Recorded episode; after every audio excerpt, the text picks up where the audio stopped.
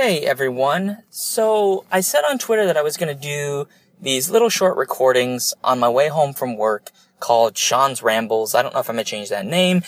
And the purpose of this is, I mean, it's essentially to use the 10 to 15 minutes on my way home from work for something, I guess, constructive or, you know, just where I could just babble about stuff. Uh, and mostly to babble about, you know, science fiction stuff, movies and, and, and literature, and even sometimes things that aren't literature oriented. Uh, and in some cases talking about, you know, maybe some topic that's come up or, you know, an event or whatever. Um, and in this case, I just want to talk about two things really quick uh, on my way to the gym, actually. Um, and I, this is like my fourth time recording this because I keep going too long. So I want to be super quick about it. And the first thing is I want to talk about the Irene Gallo situation. Uh, I talked about this a little bit on Twitter. It's, I think it's fairly clear that I disagree with the sad rabid puppy side of this. And primarily because it's been blown out of proportion. Uh, uh, so I should say that uh, if you don't know what's happened, basically Irene Gallo made some statements on her Facebook page a month ago in which she implied that the sad puppies were extreme right wing and that the rabid puppies were neo Nazis. And as a kind of quick, I think somewhat flippant way of identifying for someone else what these groups subscribe to, uh, the publisher took offense to the statements and made Tom Doherty in particular essentially threw Irene Gallo under the bus in order to draw attention from Tor, which failed miserably. Then, of course, threw Irene Gallo to the wolves by opening the uh, comments section, which is over 300 comments strong, I think, at this point. And it was just basically a cluster of heck. And I do have a few things. I mean, first is this was manufactured. Uh, honestly, I unless I don't really think that the the sad puppies, rabid puppies are really that offended by what she said. I think they expected it, and this is being, I think, particularly on the rabid puppies side of this, being exploded outward into something far larger than it ever was on purpose. I mean, Vox Day did say on File 770 that he held on to this for a month on purpose. And while some have interpreted that to mean that he held it so that he could take the thunder away from the nebulas, I don't know that that's true. It seems likely. It seems and it is obviously uh, uh, this is premeditated to cause controversy.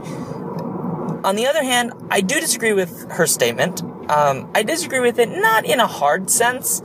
I disagree with it in a very light sense. Um, so I don't necessarily agree with the extreme right wing. I mean, the extreme part, I mean, seems like an, I don't know, it seems like a term that we don't need there. It, it's not necessarily fair representation. In fact, some of the people who are sad puppies aren't necessarily right wing. I still disagree with them, but they're not necessarily right wing.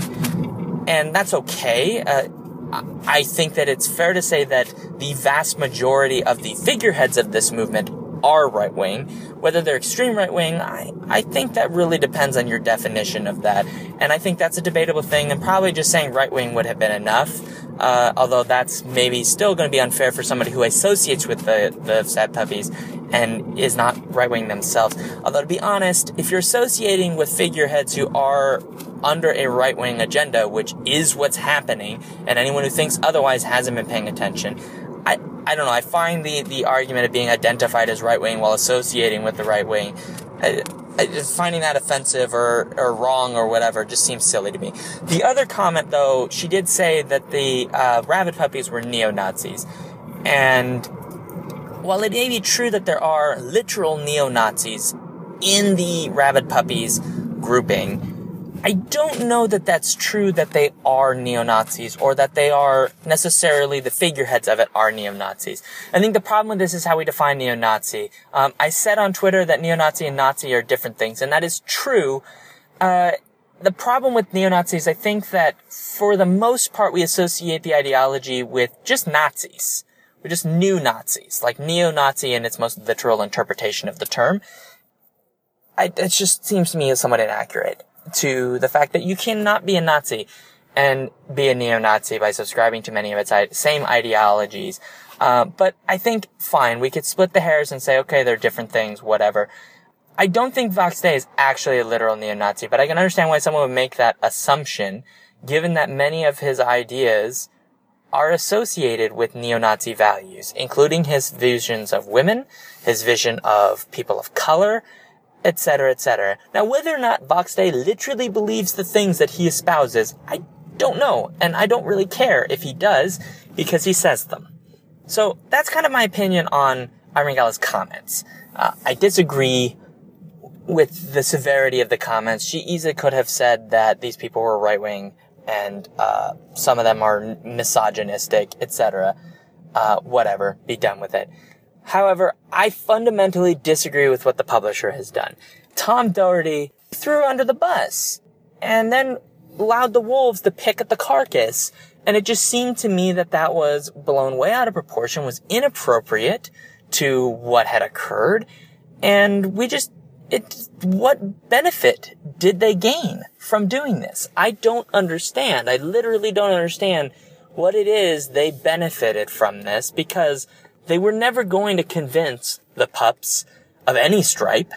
They, they weren't going to ever convince uh, the pups to let this go. I mean, given how often Tor.com appears in their arguments, I just don't understand what they thought they were going to get out of this. So, and ultimately, it just, it's one of those things where something occurred and it, has been manufactured into something much larger. And I feel like Tor just kind of bent over backwards and went blah, blah, and just took it.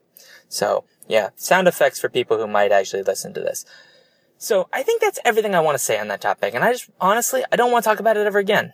I just, I've, that's, I, I feel like that's the amount of effort I can put in. I mean, I could keep talking about, I could write 1500 word blog posts about this. People have talked about this. And there's lots of opinions. You can go look at Chuck Wendig or Kameron Hurley or whomever. I mean, Tobias Buckell has an opinion on it. It's just, it's one of those things where I, I wish we just didn't talk about it. We just pretended it didn't exist. But of course we can't because it's Tor. So, the other thing I did want to talk about briefly, and this is not controversial, well, a little bit in the sense that uh, I think I poorly conducted myself. There is an episode of The Incomparable coming up in which I'm a guest with Paul Weimer and Fred Kiesche. And we were there to talk about the Nebula Award novels and our opinions of them and those kinds of things.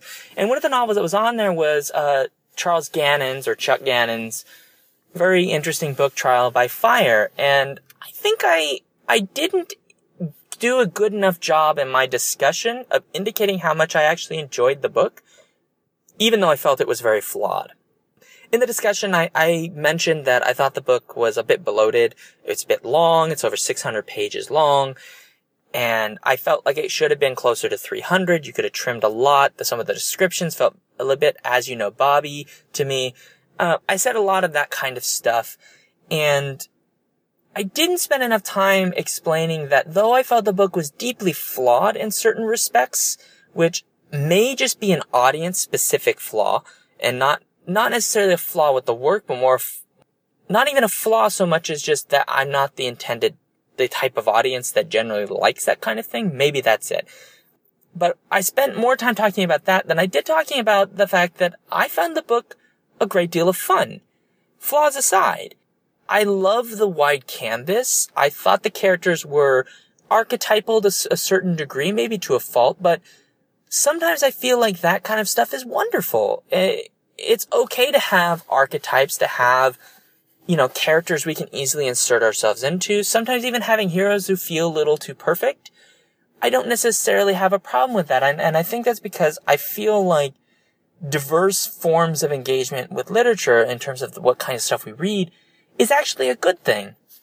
And I was actually really glad that I read Gannon's Trial by Fire because honestly, I, I read a lot of literary fiction, uh, or literary SF, SF that tends to be a little bit darker. It tends to be very nuanced and subtle and about you know, the, the complicated, just murky world that is human life.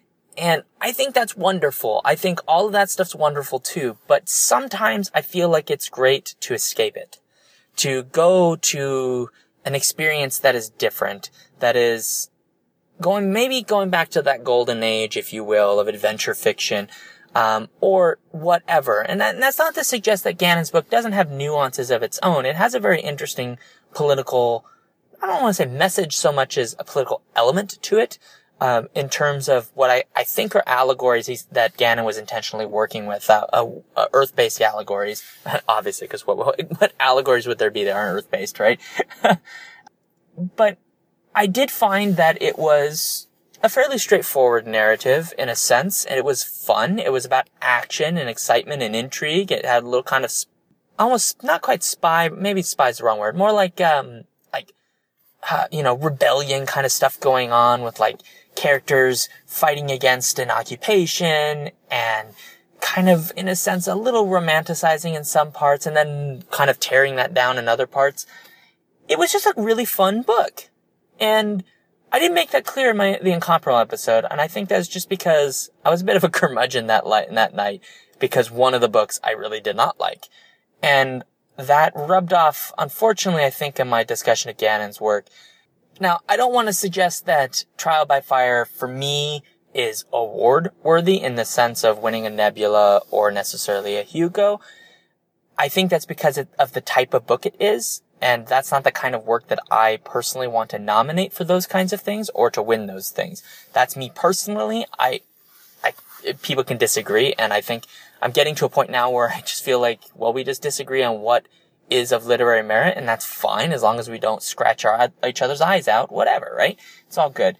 However, I, it made me wonder is why did we not have a adventure fiction or military, space opera, whatever, some kind of adventure-based sci-fi and fantasy award that focuses on works like space opera works of the maybe grand old tradition, you know, adventure novels, fantasy adventures, those kinds of things, because these works do deserve a certain kind of recognition. They're entertainment, right?